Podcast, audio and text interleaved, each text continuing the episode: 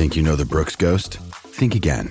Introducing the all new, better than ever Ghost 16. Now with nitrogen infused cushioning for lightweight, supreme softness that feels good every step, every street, every single day. So go ahead, take your daily joyride in the all new nitrogen infused Ghost 16. It'll turn your everyday miles into everyday endorphins. Let's run there. Head to brooksrunning.com to learn more. Evan Lazar here, coming to you from Gillette Stadium for CLNS Media with your Patriots newsfeed for Tuesday, December 14th. Today's newsfeed is powered by our exclusive wagering partners at betonline.ag.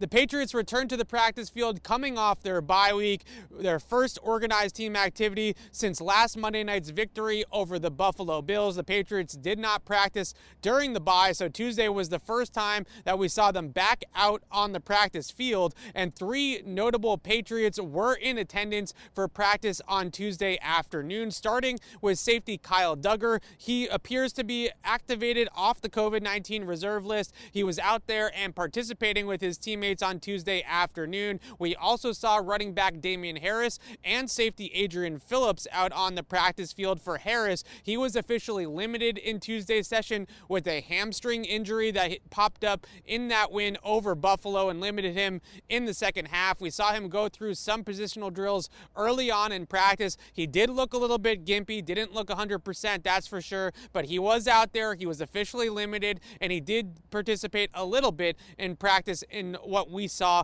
on Tuesday afternoon. But once again, a noticeable limp for Harris in Tuesday's practice. As for Phillips, also limited with a knee injury. We also spoke to Phillips before practice in a media session where he said everything checked out pretty okay in terms of his knee and no major injuries for the Patriots safety. He was moving around much better than Harris was. It looks like Phillips just had a little bit of an injury scare at the end of that game against Buffalo, but nothing serious for the Pats safety, which is great news for the Patriots defense. Now, the Patriots will return to the practice field on Wednesday. They also will take on the Indianapolis Colts on Saturday night, and we will have you completely covered right here on clnsmedia.com and on Patriots Press Pass from Indianapolis on Saturday and all week long down here at Gillette Stadium. So keep it right here for all your Patriots Colts coverage on clnsmedia.com.